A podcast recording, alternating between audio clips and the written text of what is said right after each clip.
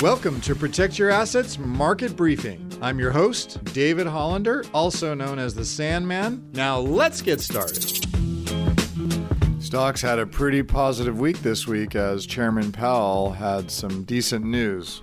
All the broader indexes across the board were higher, not much, but higher, which is a good sign.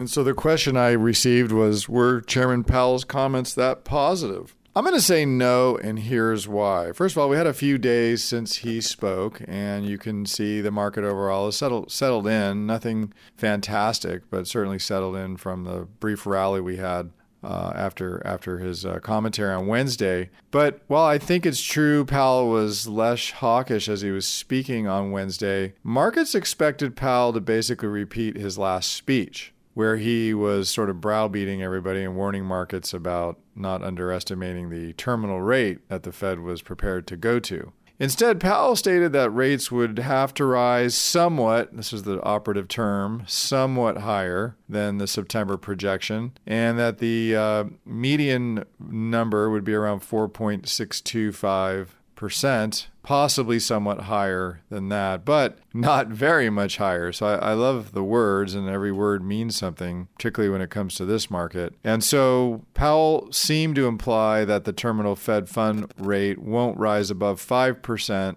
uh, and could be around 4.875. But we'll have to see. Of course, more of the news that came out this week, which I want to get into in a minute, about why I don't really consider his speech a game changer at this point and why we don't need to start celebrating, uh, is for some other reasons. But but first, just looking at his comments, I think they were a little less hawkish than everybody feared, but they weren't uh, fantastic. Uh, and so, even though he's, he, he mentioned somewhat higher, this implies that the uh, Fed funds are going to continue to rise. And the question, of course, becomes well, what will it be uh, here next week? And so, I'm going to say I believe it's going to be 50 basis points, even though the jobs number that just came out Friday was uh, not exactly what I would have liked to have seen. You can hear the Protect Your Assets market briefing on your favorite podcast app or as an Alexa flash briefing. Just search for Protect Your Assets market briefing. Links to subscribe free wherever you listen are at libertygroupllc.com slash PYA briefing.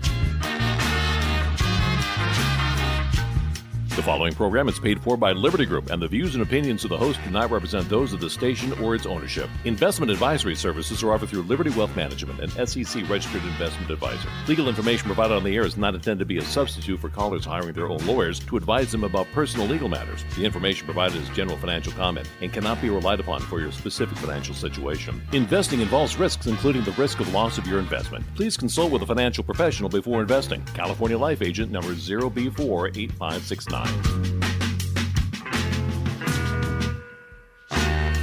You're listening to the Protect Your Assets Radio Network.